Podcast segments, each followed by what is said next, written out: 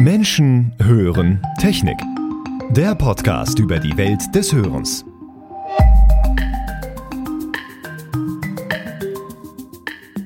Die Gesundheitsbranche ist im Umbruch und bedarf dringend einer Reform? Fragezeichen. Fachkräftemangel, überlastetes Personal in Kliniken, unterfinanzierte Bereiche. Man liest es immer wieder in den Nachrichten. Da scheint im Augenblick sehr viel los zu sein.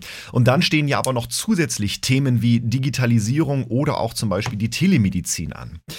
Wenn es um das, um das Hören geht, ähm, so wissen wir, übernehmen die Krankenkasse Teil der Kosten. Bei Implantaten kommt es teilweise sogar zu einer Übernahme der Gesamtkosten. Und wie steht es jetzt allerdings um die Hörgesundheit in Deutschland und welche Trends und Entwicklungen sind hier vielleicht vonnöten?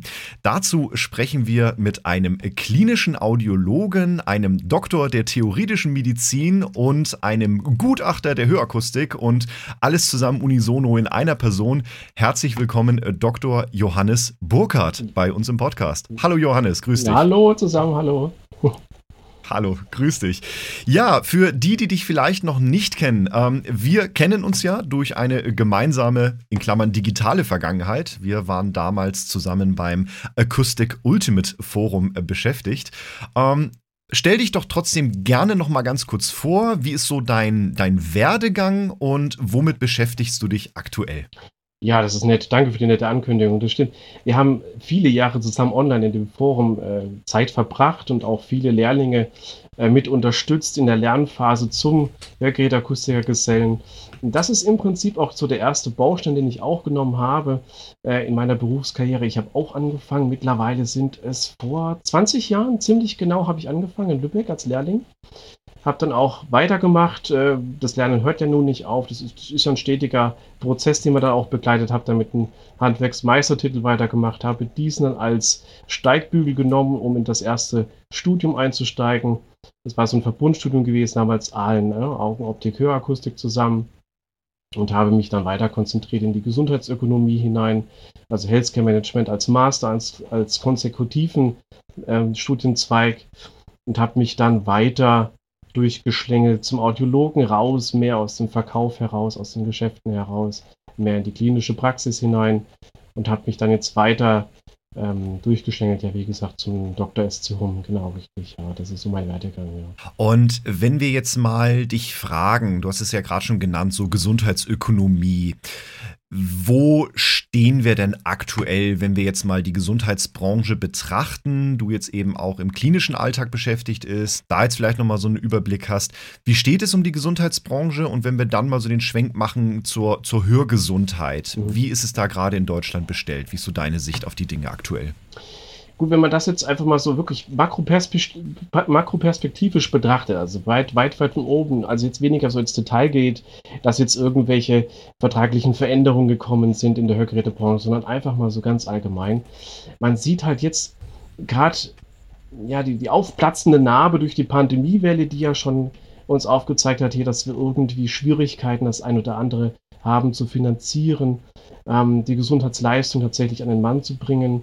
Wir haben auch ähm, in den Medien ist immer stärker zu lesen, dass einfach auch viele Gesundheitshilfsmittel sehr, sehr teurer werden und auch von der Anschaffung sehr teuer sind. Darunter kann man jetzt wieder die Brücke schlagen zum Hörgerät. Also es wird schon so suggeriert, dass die Grundversorgung tatsächlich sehr, sehr kostenintensiv ist. Ähm, mhm. So, und da sagt jetzt dann schon dass das erste Gefühl des Gesundheitsökonomen, die Grundversorgung darf ja nicht in Gefahr sein, das darf ja nicht zu teuer sein. Es gibt ja Krankenkassen, die ja auch bezahlen. So, und dann fängt mhm. es nach und nach an, dass man sieht, wir haben ein System, ja, das basiert ja noch auf Bismarcks Zeiten, dass wir ein duales äh, ja, Versicherungssystem haben. Das heißt, Krankenkassen, ja, mhm. Privatversicherte mhm. und dann noch so 2% von der ganzen sind ja Sozialhilfeempfänger. Aber das ist ein System, es müssen viele irgendwie einzahlen, damit einige Einzelne davon etwas haben können. So, und das Prinzip mhm. geht ja nur auf, wenn auch wirklich viele einzahlen und möglichst wenige etwas brauchen. Ja? So, und jetzt haben ja. wir die Situation, wir haben bei uns ein, einen großen Wandel gesellschaftlicher Form. Wir haben nicht nur diesen ähm, ja, demografischen Wandel, dass die große Bevölkerung äh, stark veraltet ist, nun jetzt dann auch in Rente geht. Also klassischer Weg der die Babyboomer-Generation, die jetzt wirklich in Ruhestand geht. Wir haben aber auch mhm. die nächste Situation, Die Generation Z, welche jetzt nachkommt, das sind im Prinzip unsere Nachkömmlinge, ja, also die wir jetzt dann schon in der Lehre haben, ähm, entweder als, als Bachelor-Studenten oder auch wirklich in der Ausbildung. So, die jetzt aber mhm. auch andere ähm, Schwerpunkte, Megatrends quasi setzen, auch an den Arbeitgeber und sich dann auch das ein oder andere so dem nicht mehr fügen wollen, diese Strukturen so. Jetzt haben wir dann beides, was nach und nach uns ein bisschen in die Enge treibt, gerade uns Generation ähm, Y, ne? wir Y-Generation. Mhm. Und ja.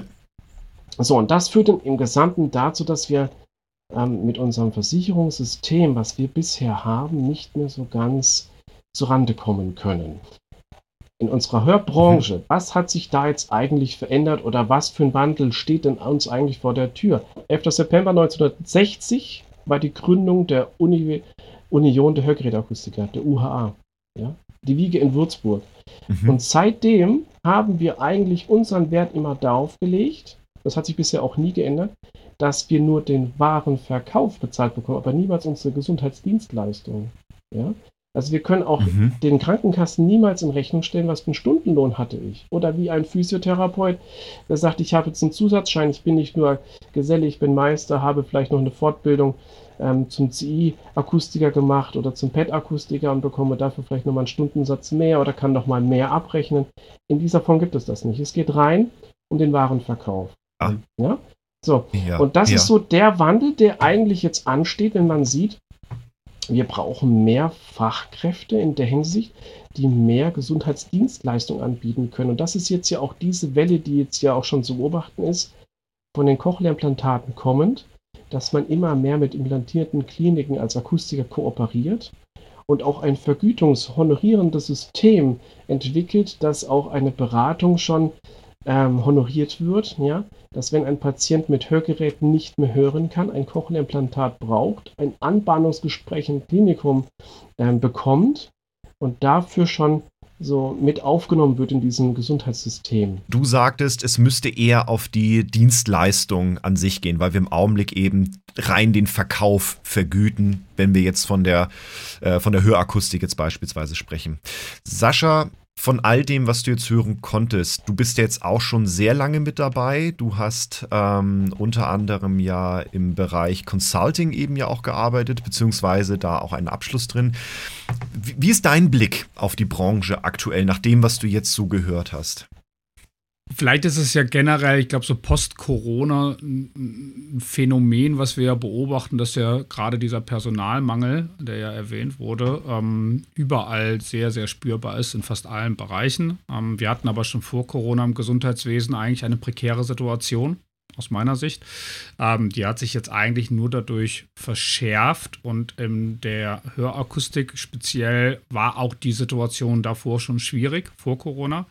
Ähm, nach Corona muss man jetzt sagen, ähm, oder am Ende der, der Pandemie, jetzt Endemie, ähm, dass wir eigentlich genau äh, in, in, in diese ja, Situation reinlaufen, wie das Gesundheitswesen vielleicht in Summe, also oder wie die Krankenhäuser jetzt gerade vor allen Dingen verschärft, dass wir vielerorts Unterbesetzung sehen, Überlastung von Fachkräften teilweise oder deutlich Zusatzbelastung von Fachkräften und dass natürlich wir gerne alle einen Wandel haben wollen, mehr hin zu Digitalität, was du sagtest, Dennis, zu ähm, neuen digitalen Anwendungen, zu ähm, umfangreicheren Anwendungen, vielleicht auch als vorher. Ähm, während man vielleicht vorher rudimentär nur einen Hörverlust kompensiert hatte durch mehr Verstärkung durch ein Hörgerät, kommen heute viele Anbindungen hinzu und sehr, sehr genaue Anpassungen, die auch möglich sind. Das bedarf alles viel mehr Zeit als vorher das darf man nicht vergessen. Einhergehend dann eben mit weniger Fachkräften eigentlich, die einem zur Verfügung stehen am Markt, ist es keine einfache Entwicklung und äh, die Quintessenz davon kann nur sein, dass man Aufgaben kleinteilig zerlegt und auf mehr Schultern verteilt und dann muss es vielleicht nicht immer auch die hoch ausgebildete Fachkraft sein, wenn es jetzt um einfache Servicetätigkeiten zum Beispiel geht. Jetzt nochmal an dich, Johannes. Ähm, wenn man deinen Lebenslauf so ein bisschen reinschaut, du bist Sachverständiger, Honorardozent, ähm, äh, theoretischer Mediziner, du hast, bist klinischer Audiologe und hast eben, wie schon erwähnt, nebenbei promoviert. Frage mal an dich erstmal, ähm, was bedeutet denn Zeit- und Effizienzmanagement für dich? Also wie bekommst du das alles so unter einen Hut? Oder hast es unter einen Hut bekommen? ja, das klingt jetzt, das klingt jetzt äh, super, super ähm, mächtig und, und äh, ultramäßige Kräfte, die man wie so ein Superheld an den Tag legt. Es ist, es ist eine Frage der Organisation letztendlich, ja. Und mhm. ähm, Effizienz ist schon wichtig, das stimmt. Also ich, ich arbeite ja, wie du es ja selber auch schon so aufgezählt hast, mit verschiedenen Teams ja zusammen. Also es ist jetzt nicht nur eine Haupttätigkeit, die ich habe oder ein, ein Arbeitssetting, es ist tatsächlich mehr. Also ich habe verschiedene Teamkollegen. Einmal ist es Forschung und Lehre, dann ist es die klinische Arbeit am Patienten, dann ist es tatsächlich ähm, ja, die Sachverständigentätigkeit, dass man viel am Schreibtisch dann sitzen, mal kurz was nach Aktenlage erarbeiten muss, recherchieren muss. Ähm, das ist jetzt kein wissenschaftlicher Text. So, und da ist Effizienz in der Hinsicht wichtig, dass naja, also der Tag hat nur 24 Stunden und die Arbeitszeiten sind auch begrenzt. Also wenn ich irgendwo etwas recherchiere, muss ich auch an Leute treffen, die zur gleichen Zeit arbeiten. Also es überschneidet sich alles mhm. ein bisschen. Und das, was sich halt überschneidet, muss ich halt so gepackt und gebündelt organisiert bekommen, dass ich mir nicht selber auf dem Fuß stehe, wenn ich mit der Haupttätigkeit eigentlich arbeite. Ich muss ja eine Familie auch äh, finanzieren und äh, mhm. mein Gehalt mhm. bestreiten. So, und ja. das ist so der Punkt, wo ich sagen muss, ja, es hat auch seine Grenzen der Klassiker, was man mhm. kennt, ist dieses magische Dreieck, also dieses, diese Konstellation zwischen Zeit, Qualität und Kosten, ja. Wenn, mhm. wenn das im Einklang steht, dann fühle ich mich maximal effizient. Wenn ich jetzt irgendwie keine Zeit bringe, weil ich mich irgendwie verdrödelt habe oder im Team irgendwas hakt, also dass mehr Aufklärungsarbeit herrscht, weil ich mich von vornherein nicht klar genug ausgedrückt habe zu kommunizieren, was ich jetzt brauche oder wie auch der Teamkollege das braucht, dann, dann mhm. hakelt das alles. Dann hakelt es an der Qualität, dann wird das Gutachten nicht sauber, äh, macht es ja. angreifbar. Ähm, oder mit, mit IT-technischen Sachen, wenn ich äh, mit Excel-Tabellen arbeite, um irgendwas zu überblicken und hätte eigentlich eine Datenbank kurz anlegen müssen in Access oder ähm, MS SQL oder sowas, dann hakelt es tatsächlich auch da. Nicht nur an der Qualität, nicht nur an der Zeit, sondern an den Kosten, dass man richtigen Server braucht. Also das sind alles so hm. Konstellationen, ja, ja, das stimmt schon. Liebe Zuhörerinnen, liebe Zuhörer, wir hatten in der letzten Folge ein kleines Rätsel für Sie. Und zwar, was ist das für ein Geräusch?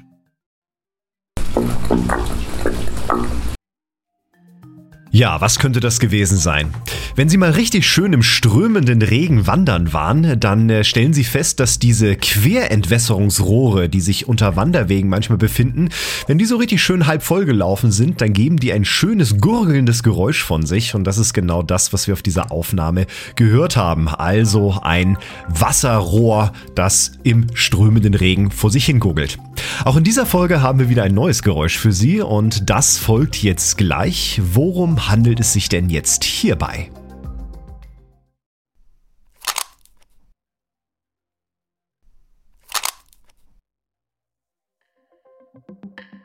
Wenn Sie eine Idee haben, was das gewesen sein könnte, dann schreiben Sie uns doch gerne eine Nachricht an wissens-app.signia-pro.com oder kommentieren Sie in den sozialen Medien unter diesem Beitrag. Ich bin gespannt auf Ihre Antworten. Und nun viel Spaß beim weiteren Hören der Folge mit Dr. Johannes Burkhardt.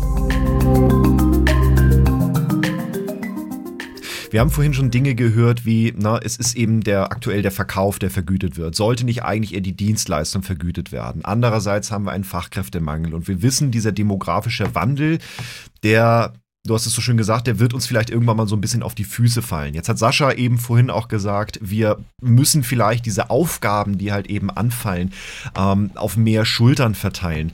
Frage an dich, Johannes. Ähm, wie steht es denn jetzt, und das ist jetzt die skalierte Frage, um das Zeit- und Effizienzmanagement im Gesundheitswesen? Also wir sprechen von Dienstleistungen. Einerseits aber ja auch Patienten- oder Kundenzufriedenheit. Ähm, ein Stück weit auch Produktivität vielleicht. Wie passt denn das gesundheitsökonomisch dann überhaupt zusammen? Du hast vorhin dieses Dreieck erwähnt. Wie siehst du da aktuell die Aufstellung und wo müssten wir hin? Ja, das ist, nee, das passt schon zusammen. Das, das ist äh, ein wichtiger Baustein, der zusammenpassen muss letztendlich. Also, wenn ich jetzt betrachte, es muss eine Gesundheitsdienstleistung an den Patienten äh, hin, hingeführt werden, angeboten werden, ja, in Anspruch genommen werden, dann muss das auch verlaufsmäßig ja, getrackt werden, inwiefern das jetzt auch fruchtet. Also wenn ich jetzt jemanden habe mit einer Hörstörung, der muss höher rehabilitiert werden, brauche ich eine Verlaufsdokumentation, die aufzeigt, dass mit dem Hörsystem, mit dem Cochlea-Implantat, wie auch immer, dass eine Hörverbesserung, Sprachverständnis Erreichung ähm, gegeben ist. Ja? So. Und dann habe ich auch ein gewisses Outcome, das dann rauskommt. Wie war es vorher, was ist danach passiert, wie gut kommt der Patient nun zurecht. Und das muss alles evaluiert, verifiziert werden. So. Und das zeigt dann auch, wenn man jetzt die persönliche Abfrage auch macht, den Patienten mal wieder mit ins Boot holt, ja, ähm, mhm. und auch mal fragt, aus dessen Perspektive, wie ist denn, wie hat sich denn das, äh, die Rehabilitation oder überhaupt das Hören verändert, dann hat man diese externe Effizienz auch abgegriffen. Also das heißt, es ist ein flächendeckendes, stetiges Abfragen über die Situation hinaus. Und das zeigt letztendlich dann auch auf, wie gut das Ganze funktionieren kann. Also es passt sehr, sehr gut. Und das erhöht ja auch die Qualität. Das ist ja auch das, wo wir ja alle letztendlich hin möchten.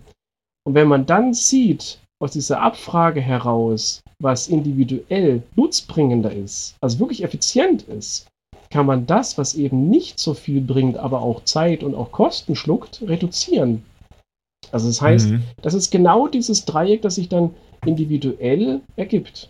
Wie steht es denn da in dem Zusammenhang, einfach mal an euch beide gefragt, vielleicht mal an Sascha in die Richtung, weil du da ja auch schon ähm, mit äh, einer Fortbildung tatsächlich für die Branche unterwegs bist. Wie steht es denn aktuell so um das Thema Telemedizin? Also ist das eine Möglichkeit, mhm. wie wir ein solches Tracking zum Beispiel auch digitalisieren können, verkürzen können, vereinfachen können? Oder möchtest du was anmerken noch an der Stelle, Sascha? Ja, ich wollte gerade eben nochmal das Thema Effizienz im Gesundheitswesen, hattest du ja nochmal äh, sehr äh, explizit gefragt. Ähm, mhm. Wurde ja jetzt versucht, über viele Jahre zu steigern in Form der DRG-Fallpauschalen. Also, das war ja eigentlich mal darauf ausgelegt, dass man eben mehr effizienter oder mehr Effizienz ins System hineinbekommt. Weil wenn ich nur einen fixen Betrag X bekomme, beispielsweise für eine Krankheit Y, dann ist quasi das Krankenhaus jetzt in dem Fall ja auch angewiesen, möglichst effizient am Patienten zu arbeiten, damit wenig Zeit dabei drauf geht, weil alles, was ich dann mehr investiere, wird nicht mehr vergütet. Also sprich, ähm, ist dann eine Leistung, die ich umsonst erbringe. Und das war ja so ein bisschen die Zielsetzung dahinter. Wir sehen ja jetzt, und das ist ja gerade auch die aktuelle Diskussion, Situation, dass das dann teilweise doch auch dazu führen kann, dass Übertreibungen vorherrschen und dass dadurch dann enorme Qualitätseinbußen damit einhergehen. Deswegen muss man mit dieser Effizienzgeschichte immer so ein bisschen aufpassen. Und wenn ich das jetzt wieder zurück zur Hörakustik bringe, vollkommen richtig. Also wir brauchen die Gewöhnungsphase und die ist individuell. Der eine gewöhnt sich schneller an die Hörgeräte, der andere braucht vielleicht etwas länger Zeit dann dafür. Und das muss trotz aller Effizienz ähm, ähm, Gründe, die wir hervorheben, immer noch äh, mit berücksichtigt werden. Ja? Also das kann man nicht sagen, okay, wir müssen jetzt nach zwei Wochen irgendwie zum Beispiel zu einem Ergebnis kommen. Das kann man teilweise ja nicht erzwingen dann in dem Fall. Was das Tracking dann anbelangt und wie man dann Menschen halt besser in dem Prozess begleiten kann, um vielleicht auch dann zu einer schnelleren Gewöhnung zu kommen, dazu ist natürlich Telemedizin oder Teleaudiologie, wenn man jetzt das äh, mal rein bei Hörgeräten dann oder Hörverlusten behalten möchte, möchte, ähm, bestimmt im Moment ein sehr gutes Mittel, weil ich dann in dem Prozess demjenigen, der Hörgeräte bekommt, erstmalig mehr Halt geben kann. Das heißt also mehr Orientierung auch im Prozess, ähm, ein bisschen eine Guidance mit auch vorgebe, wie er durch den Prozess durchkommt und diese dann auch stetig für ihn vorhalte, ähm, während er sonst unter Umständen sehr ähm, unbetreut in diesem Prozess einfach dann mal nach Gutdüngen ausprobiert.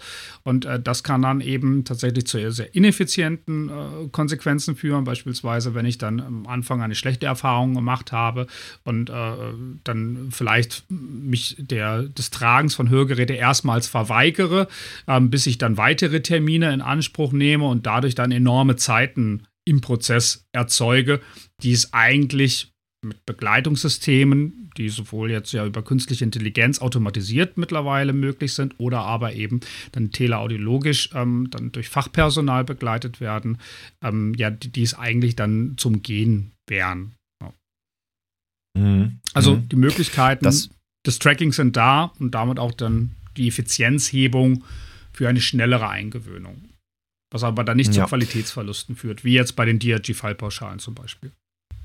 Ja, wobei man Effizienz ja ähm, an der Stelle, glaube ich, auch aus zwei Richtungen sehen muss. Ne? Natürlich einmal als den Leistungsbringer an sich, wie effizient ist der im Prozess, aber natürlich auch für den Patienten selber, wie effizient wird hier eigentlich meine Erkrankung, meine Einschränkung, wie weit wird da eigentlich äh, mit umgegangen und wie schnell merke ich für mich eigentlich persönlich auch eine Verbesserung. Ich glaube, das ist auch nochmal ein ganz, ganz wichtiger Punkt, an dem man äh, das eben auch nochmal betrachten muss. Ähm, Johannes, du bist mhm. ja eben klinischer Audiologe und ähm, bei der DGA, das ist die Deutsche Gesellschaft für Audiologie in Erfurt, die hatten eben letztes Jahr ihre Sitzung und du hattest es vorhin auch schon ein bisschen erwähnt, da war unter anderem einer der Punkte, ähm, wir müssen den Patienten ein Stück weit mehr in den Fahrersitz setzen und dann haben wir eben die Möglichkeit, mit solchen Tools zu arbeiten, wie Sascha das eben erwähnt hatte, sei es mit Telemedizin, sei es mit Apps, die mit einer KI unterstützen. Wie siehst du das jetzt für äh, deinen Alltag oder vielleicht auch für die Branche, wenn du dich mit Kollegen austauschst? Sind das Themen, die jetzt schon präsent sind oder fängt das gerade erst an oder ist das schon vollkommen angekommen? Wie, wie ist da deine Einschätzung? Wo befinden wir uns da gerade? Also wir sind eigentlich ja, ich möchte fast sagen, mittendrin. Ja, wir sind mittendrin. Wir mhm. machen Telecare. Also, das ist ja im Prinzip schon diese, diese ersten Anbahnungsgespräche. Da besitze ich ja mit dem HNO-Arzt äh, zusammen quasi in diesem Online-Gespräch. So im Prinzip jetzt hier auch im, im Tribunal mit dem Patienten. Und man hatte mhm. die ersten Anbahnungsgespräche. Ich meine, eine, eine Klinik hat ja nicht nur ähm, die Patienten jetzt hier vor Ort. Bei mir wäre es jetzt Mannheim. Wir haben jetzt nicht nur ein Einzugsgebiet Mannheim. Wir haben auch Patienten, die kommen oben aus Hamburg runter, weil die einfach sagen, ich, ich habe aus irgendwelchen Gründen mir jetzt diese Klinik ausgesucht, diesen Operateur, den möchte ich mir jetzt im ersten Gespräch mal, mal äh, kennenlernen, ja. So, und dann hat man mhm. diese Gespräche zu dritt. Aus audiologischer Sicht, also aus nichtmedizinischer Sicht, schaue ich dann halt eher äh, so auch diese Indikations- Stellungen, was passt zusammen, was sind äh, Vorbefunde. Dann werden dann auch die, die MRT-Bilder runtergeladen von der Radiologie, dann schaut man sich das an. Ähm, also man bereitet das im Prinzip dem HNO-Arzt so weit vor, dass er dann aus medizinischer Sicht schauen kann, ähm, würde jetzt eine Folgebehandlung wie aussehen, was wäre möglich. So, und also diese, diese Anbahnungsgespräche machen wir online. Das ist richtig, das stimmt. Also okay, Telecare okay. ist tatsächlich ähm, ich will jetzt nicht übertreiben, ich würde sagen, es ist State of the Art. Ja, das macht man. So, dann das, das Online-Anpassen, dieses Tele-Audiology, dieses, ähm, ne, dass man jetzt äh, per Internet mehr oder weniger schon Systeme nachstellt. Ähm, Hörgeräte in der Hinsicht habe ich so noch nicht angepasst. Ich überlege gerade, ich habe mal bei einem Projekt mal kurz was probiert. Ähm, mhm. Ja, das war aber wirklich, also ich würde jetzt nicht sagen, es ist die Routine. aber mhm. gut, und jetzt okay. das, das Anpassen von, von ähm, also Hörsystemen jeglicher Art über Online, würde ich sagen, das ist bei uns noch in den Kinderschuhen. Könnte ja verschiedene Gründe haben. Also ich meine, wo es tatsächlich Sinn macht, wäre jetzt, wenn wir in Australien sitzen haben, im Outback, jemanden sitzen, der jetzt nicht äh, die Zeit aufwenden möchte, ins Klinikum zu fahren, was wirklich, wirklich weit und lange entfernt ist, finde ich das eine sehr gute Lösung. Diese Notwendigkeit haben wir bei uns jetzt noch nicht so derart. Wahrscheinlich liegt es daran. Mhm. Ja. Aber ich finde ganz spannend, dass du gerade unterscheidest zwischen, zwischen Telecare und Teleaudiologie. Also bedeutet diese, dieses, dieses Erstabholungsgespräch jetzt mit im klinischen Bereich mit einem Patienten, wenn jetzt so eine äh, CI, also Cochlea-Implantat-Indikation vor äh, ransteht, äh, das macht ihr digital. Also das wird tatsächlich erstmal alles soweit online besprochen, wenn ich das richtig verstanden habe. Ähm, wir machen es auch, wir bieten es an, ja. Also nicht mhm. nur, also das ist jetzt nicht das erste Pflichtanbahnungsgespräch. Da okay, nee, aber es ist ein Tool, mit ja. dem jetzt eben mit auch arbeitet. Natürlich, okay. das wird organisiert. Weil, äh, da, ja. Weil das finde ich nämlich auch spannend. Ähm, jetzt mal der Schwenk nämlich zu Sascha. Du hast ja für dich auch ein paar Zahlen und Informationen und Daten und Fakten zum Thema äh, Teleaudiologie in der, in der Hörakustik. Ähm, siehst du sowas zum Beispiel auch, dass ein vor, unverbindliches Vorabgespräch digital stattfinden kann? Also, ob ich das sehe, ja. Ob ich das aber im Moment bereits existierend sehe im Markt, eher weniger. Also da muss man ganz klar auch da unterscheiden. Ja? Äh, natürlich für die mhm. Zukunft mhm. ist das ein probates Mittel, ja. ähm, was viel Wachstum noch in sich hat. Ähm, aber dass das jetzt flächendeckend im Moment von Hörakustikern bereits verwendet wird, ähm, um in Kontakt auch mit äh, potenziellen Kunden zu kommen, das eher weniger. Da sind aber auch die Kunden noch sehr traditionell unterwegs und äh, mhm. gerade in Deutschland, man hat vielfach kurze Wege zum Hörakustiker, dann ist es dann doch einfacher, mal vor Ort sich direkt den Gegebenheiten zu stellen, auch mal Produkte vielleicht schon in die Hand zu nehmen, ähm, auch mal zu sehen, wie, wie das Ganze dann vielleicht für sich später aussehen würde, äh, als dass man das jetzt vorab nochmal in einer Online-Schleife großartig ähm, durchleben müsste. Es gilt oder es gibt allerdings ähm, ein, zwei, drei Unternehmen in Deutschland, die das nichtsdestotrotz sehr erfolgreich tun. Ähm, das muss man auch sagen. Das heißt also, wo die Erstkontaktaufnahme rein online erfolgt, ähm, was also dann doch zeigt, dass dafür Potenzial scheinbar da ist, auch wenn wir hier nicht die riesenweiten Wege dann haben. Ähm, das ist vielleicht einhergehen ein bisschen mit der Bequemlichkeit der Menschen im Allgemeinen, die auch vielfach ja heute online bestellen und dann auch solche Services wohl scheinbar mehr und mehr wahrnehmen ähm, und äh, da sich dann auch schon mal vorab informieren ähm, und dann später vielleicht einen Termin zu machen. Also ja, die Konstrukte, wie gesagt, gibt es, nicht flächendeckend, ähm, mit einzelnen Unternehmen im Moment in der Aufstellung. Und ich glaube, der präferierte Weg ist nach wie vor aber überproportional immer noch der traditionelle. Ich gehe also mal in das nächste Geschäft und gucke mir da etwas an und informiere mich auch davor. Und noch kurz abschließend dazu, wenn wir über Telemedizin und Automatisierung auch ein Stück weit sprechen, um eben Patienten zu tracken, zu begleiten. Das Thema künstliche Intelligenz, inwieweit ähm, seht ihr beide das in der Anwendung im Gesundheitswesen? Ich, ich würde mal anfangen, außer ich greife dir was vor, Sascha. Aber es ist, also wenn ich jetzt bei uns, wenn ich jetzt bei uns schaue, also wir haben das bei uns im in der Forschungs-AG ist das, ist das ein tatsächlich großes Thema. Ähm, und wir haben da auch Ideen. Das Problem ist halt erstmal, man braucht ja erstmal eine große Datenansammlung, also Big Data ist das erste. Also da geht es mhm. über eine Stückzahl von 300 hinaus. Also jetzt nicht mehr das, was man in kleinen Publikationen liest, n gleich 20, n gleich 18 oder wie bei mir mhm. der DIS n gleich 80, das ist ja schon hui, hui, hast du die Mühe gemacht. Aber Big Data ist ja deutlich mehr. So, und das kann man händisch kaum noch auswerten, weil es ist einfach zu viel. Ja. So, und dafür mhm. braucht man eine IT-Infrastruktur. Ja, also wirklich ein, keine IT-Insel-Landschaften, so was wir jetzt in der Hörgeräteakustik kennen, wenn jetzt wir jetzt im Geschäft einen Mainzer Kindertisch stehen haben, dann läuft es meistens über eine eigene Verwaltungssoftware, die sich wiederum unterscheidet zu der Software, mit der wir dann Abrechnungen machen oder über NOAA, ja, irgendwelche Daten bündeln, was aber nicht die, die reinen Rohwerte uns gibt, sondern das ist nur so eine kleine Auslese, sondern wir brauchen alles und alles in einer verlässlichen äh, Datenbank. Ja, und da haben wir schon die ersten Schwierigkeiten bei uns gesehen. Wir kämpfen mit MS SQL, wir kämpfen mit MySQL, wir kämpfen mit Firebird.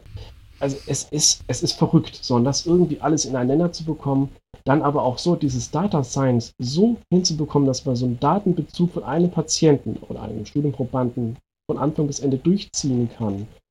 Das ist schon sehr schwer, schwer. So, dann halt diese Algorithmen drüber zu legen mit diesem Data Learning, dass man erst aus fest ähm, definierten Parametern, die man auch erstmal irgendwie rausquetschen muss. Es führt ja wieder auf die vorherige Frage zurück, dieses Tracking und diese Outcome und diese Verlaufskontrolle. Woran machst du das fest? Mit welchen Parametern? Wie stellst du dir das vor? Mhm. Da gibt es ganz, ganz viele Parameter tatsächlich.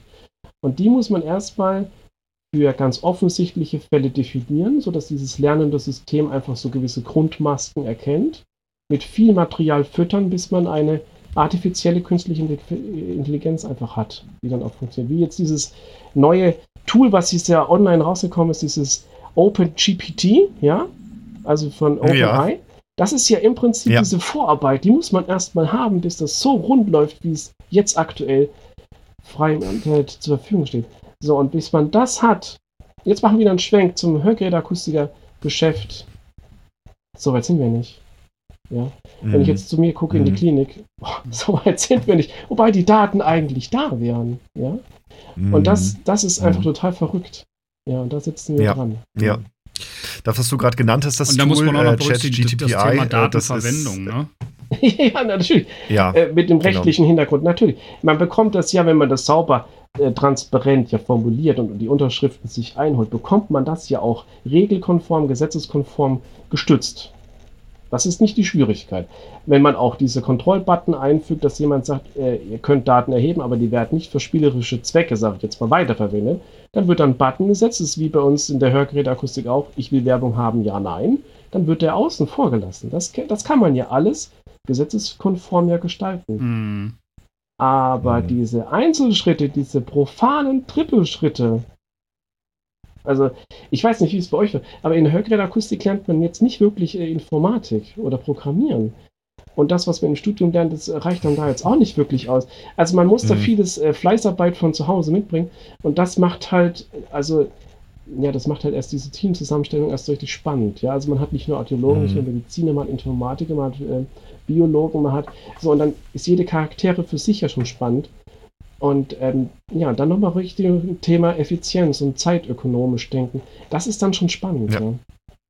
Ja, da erinnere ich mich nur gerade dran in der DGA in Erfurt, was ich ja. vorhin erwähnt hatte, ähm, der Professor Dr. Bilger Kollmeier, mhm. der ist, glaube ich, gerade an so einem Prozess dran, eben ja. Big Data, dass wir fürs Gesundheitswesen ähm, Voraussagen treffen können, wenn wir jetzt einen Patienten haben, ja. der hat die und die Schwerhörigkeit was wird der voraussichtlich im Sprachverstehen erreichen, welche Therapieansätze müssen wir starten. Also es war schon ganz interessant, aber es steckte auch noch ein bisschen in den Kinderschuhen, glaube ich. Äh, möge man mir verzeihen, falls ich dieses, diesen Vortrag etwas anders wahrgenommen habe.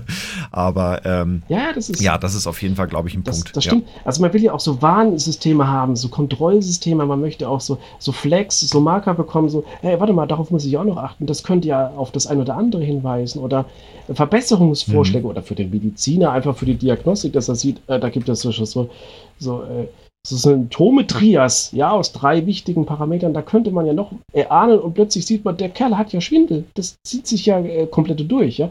Also das sind alles so Dinge. Mhm. So, wenn man jetzt die ersten Versuche, was ja auch der Bürger Kollmeier in, in Oldenburg, in unserer Hochburg der Audiologie letztendlich ja macht, der sieht ja, ähm, dass diese Systeme, diese Algorithmen ja funktionieren, aber die haben halt ein, eine Korrelation, also dieses R, was man ja kennt in der Statistik, liegt ja so bei 60, mhm. wenn man Glück hat, 70 Prozent.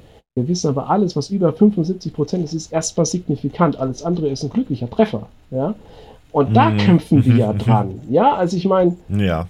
das macht es wirklich verdammt spannend. Oldenburg, oh ja, die haben viele, viele Projekte und werden auch gut finanziert. Also die haben viele ähm, Forschungsprojekte auch ähm, staatlicher Form und alles äh, gefördert bekommen. Also das ist, alter Schwede, nee, so weit sind wir leider nicht. Ja, okay.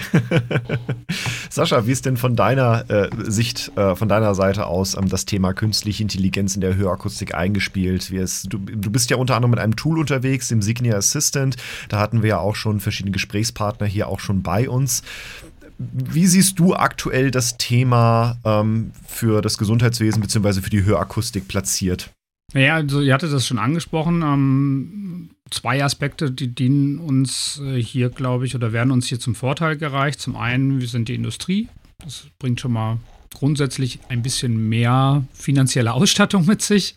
Das andere ist, ähm, wir können, äh, da wir nicht direkt im klinischen Umfeld tätig sind, äh, durchaus ein bisschen andere vielleicht Wege noch im Bereich des Datenschutzes gehen. Also ähm, im klinischen Umfeld, da ist man extrem gedengelt. Ähm, das habe ich gerade noch in der Entwicklungsphase von zum Beispiel DIGA, also digitalen Gesundheitsanwendungen, gesehen. Ähm, das ist äh, extrem scharf geschaltet. Ähm, bedeutet nicht, dass es bei uns minder geschaltet ist, aber letztendlich, wenn man jetzt so etwas wie in unserem Fall eine App in einem App Store betreibt, dann unterliegt man schon mal eben den Datenschutzrichtlinien, die jegliche normale App äh, unterliegt. Äh, und wenn man dann dazu keine bezogenen Personendaten erhebt, dann ist das sogar noch etwas laxer. Dann kann ich also tatsächlich ähm, einige Erhebungen machen, ohne mich noch mit doppeltem Boden und dreifach ähm, rückzuversichern.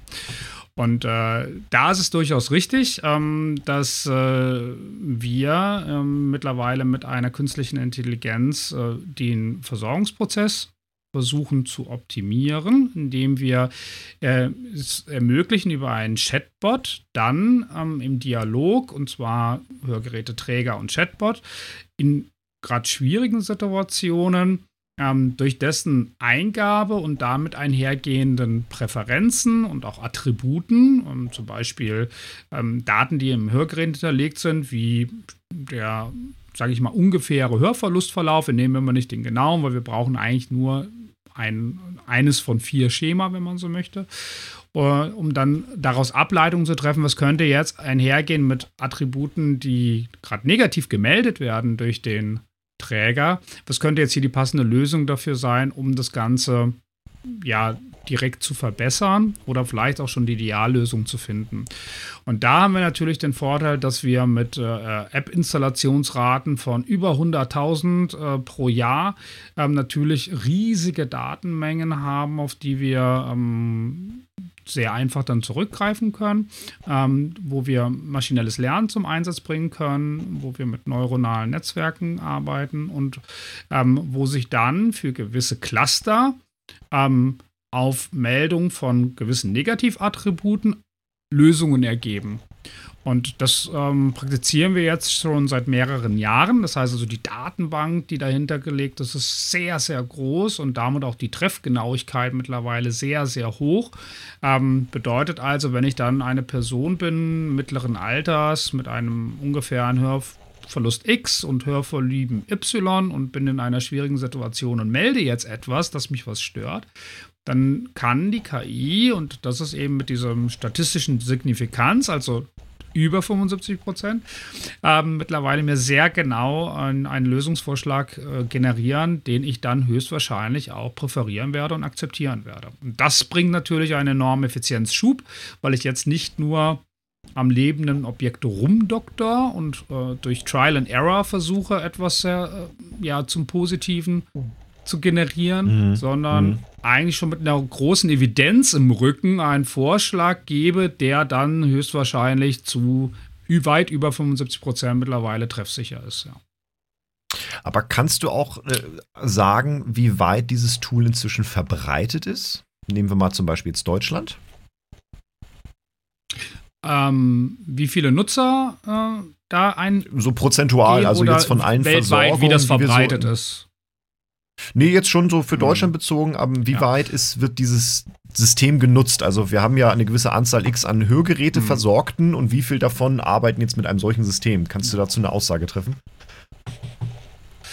Also wir liegen im Moment bei einer, bei einer Rate von circa 15, vielleicht mittlerweile über 15 Prozent die ähm, mhm. hier mit künstlicher Intelligenz agieren. Also wir haben noch ein riesiges Potenzial, das ja. ist keine Frage.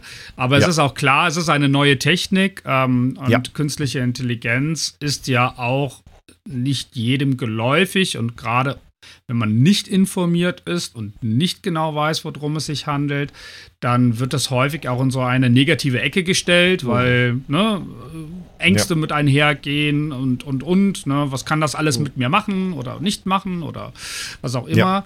Ja. Ähm, ich glaube, man braucht auch gleichzeitig noch für eine höhere Verbreitung mehr Aufklärungsarbeit, was das eigentlich ist. Und ähm, das wird aber über die ja. Zeit sich jetzt automatisch ergeben. Also ich bin da sehr optimistisch, ähm, ja. weil wir das in vielen Bereichen sehen werden, nicht nur jetzt in diesem Bereich, dass das für uns ein sehr gängiges Thema sein wird, wie vielleicht das Smartphone, ähm, was ja sich auch über eine Periode von zwei, drei Jahren fast in jeden Haushalt eingeschlichen ja. hat. Ja. Und da würde ich nämlich jetzt auch mit all dem, was wir jetzt besprochen haben, vielleicht jetzt zum Ende hin des Podcasts auch so eine Art Fazit vielleicht mal ziehen. Vielleicht mal an dich, Johannes. Mhm. Wir haben jetzt ja mal so diese Vogelperspektive mal so ein bisschen eingenommen ursprünglich. Wie steht es in das Gesundheitswesen? Was sind so die Punkte, wo es vielleicht gerade ein bisschen drückt, wo es vielleicht ein bisschen knackt. Wir haben geguckt, ähm, was bedeutet Zeit- und Effizienzmanagement und welche Tools haben vielleicht eine Möglichkeit oder, oder welche Prozesse müsste man vielleicht ändern, um das Ganze hier vielleicht ein Stück weit zu entlasten? Fragezeichen. Wenn wir jetzt ein Fazit ziehen wollen würden, was kann die Hörakustik denn für sich mitnehmen oder was würdest du jetzt zum Abschluss vielleicht gerne noch mitteilen unter all dem, was wir jetzt so besprochen haben? Ähm, wenn man jetzt genau das letzte Beispiel aufgreift, in dieser künstlichen Intelligenz, die dazu führt, dass der Patient nicht nur mit einer Anpassformel ein besseres Hören erlangen kann, mit einem ganz konventionellen Hörgerät, sondern über den kompletten Alltag mitbegleitet wird und die beste Hörsituation sich aus einer Kohorte großen Netzwerks von Patienten, die dasselbe System vielleicht sogar tragen, ähm, verbessert werden kann, das Hören, also aufgefangen werden kann, dann ist das ja schon im Prinzip diese, diese Evidenz, die man hat, die man braucht. Und das ist ja schon mehr wie nur ein, ein Warenverkauf. Ja? So, und wenn wir mhm. es schaffen, diese Branchensouveränität, die wir Hörgeräteakustiker schaffen müssen, dass wir uns austauschen, miteinander vernetzen, und zwar nicht immer dieses Ranking, wir müssen uns nicht vergleichen, definieren über einen Verkaufspreis. Ich glaube, das ist nicht mehr Zahn der Zeit. Ich glaube, wir brauchen ein Netzwerk, man muss sich austauschen, dann haben wir es geschafft. Ja? Und in diese Gespräche muss man gehen. Das, mhm. das ist eigentlich so ein, einer der Wünsche, den ich eigentlich so habe, ja. Ja, ja. Und Sascha, so ein Fazit so aus dem Gespräch, was wir jetzt heute erfahren haben, wie es um die Gesundheitsbranche auch für das Hören in Deutschland steht. Wo würdest du jetzt, wie würdest du das Fazit jetzt mal so bewerten und was möchtest du gerne mitteilen oder mitgeben? Also zum einen glaube ich, ähm, ist es gut, dass wir neue Technologien haben, die zur Entlastung auch, und dazu ist es ja letztendlich gedacht, zur Entlastung beitragen von bestehenden Fachkräften, dadurch mehr Effizienz einfach sich andere Zeiten nochmal ergeben, äh, die die Fachkraft dann auch für den Patienten wieder oder für den Kunden, wie auch immer, ähm, äh, dann hernehmen kann. So, das ist das eine. Äh, das andere ist es, ähm, ich wollte vielleicht an der Stelle nochmal darauf hinweisen, wirklich ähm, Aufgaben auch auf mehrere Schultern zu verteilen, komplexe Aufgaben, die bisher vielleicht durch eine Fachkraft ähm, alleine erledigt wurden, vielleicht zu splitten, ähm, sodass äh, vielleicht auch Nicht-Fachkräfte einfachere Tätigkeiten dann von der Fachkraft abnehmen können, um diese dann mit ihrer eigentlichen Haupttätigkeit ähm, ja, zeitlich gesehen besser auszustatten. Ja, beispielsweise der Hörakustikmeister, mhm. der dann für das Anpassen von Hörgeräten und Bewerten von Hörerfolgen dann vielleicht vorrangig gesehen wird und ähm, dann aber auch gerne Hilfskräfte, die ähm, Beratungsleistungen, Zubehör, ähm, Anbindungssachen ähm, beraten können oder aber auch äh, dann anbinden können ähm, Wartungs- und Servicearbeiten erledigen und, und, und. Ja, ähm, und äh, mhm. wir sehen das ja, im, dass das im Krankenhaus und Gesundheitswesen ja schon lange eigentlich praktiziert wird. Wenn wir uns das Arzt-Arzthelferinnen-Verhältnis zum Beispiel angucken oder jetzt sogar so Dreiecksbeziehungen, wo der ähm, Johannes äh, beispielsweise drin ist, also wo man dann wirklich Aufgabenfelder aufteilt, äh, damit ähm, die bestehenden Ressourcen, die wir haben, und die werden leider jetzt mittelfristig erstmal nicht mehr, ähm, dass wir die mhm. so gut wie es geht unterstützen äh, und, und schonen. Ja, ähm, und das ist, glaube ich, ein Trend, den wir, werden, wir in den nächsten Jahren sehen. Ähm, das ist immer so die schöne Frage, die man sich ja nach Corona stellt. Ich glaube, die hat sich ja jeder schon von uns gestellt. Wo sind jetzt auf einmal all die Leute hin? Ja? Es gibt ja mhm, nirgendwo, ja. wo jemanden, der arbeitet. Und wir haben ja auch ganz wilde Auswüchse ja. jetzt mittlerweile gesehen, wo die ja höchstwahrscheinlich verbleiben, getrieben von der Börse und den ganzen Geldern, die in viele Startups investiert wurden, wo Leute auf einmal irgendwo mit einem äh, E-Scooter äh, Essen ausliefern oder weiß der Geier was. Ich glaube, mhm. mit einhergehend ähm, der steigenden Zinsen etc. wird das alles vielleicht nicht von Dauer mit Erfolg gekrönt sein. Mhm. Das heißt also, wir werden bestimmt mittelfristig auch wieder viele Menschen ähm, finden und auch antreffen, ähm, die jetzt nicht unbedingt eine Fachkraft in dem Sinne darstellen, aber die durchaus bereit sind, zu guten Arbeitszeiten in einem warmen Klima innerhalb eines Gebäudes ähm, dann äh, Tätigkeiten zu vollführen, die dringend gebraucht werden, äh, die jetzt aber keine Fachexpertise benötigen. Mhm. Und äh, da bin ich halt sehr zuversichtlich, mhm. dass das bald so kommen wird. Also fassen wir zusammen, demografischer Wandel wird zum einen dafür sorgen, dass immer mehr Menschen eine Gesundheitsleistung in Anspruch nehmen werden. Auf der anderen Seite haben wir immer weniger Menschen, die in so ein solches System einzahlen.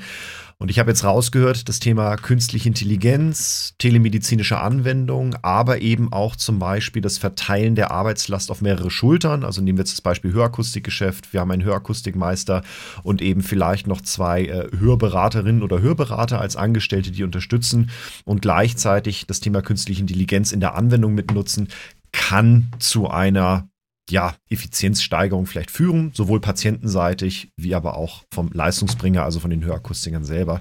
So würde ich das für mich das Gespräch jetzt mal so zusammenfassen.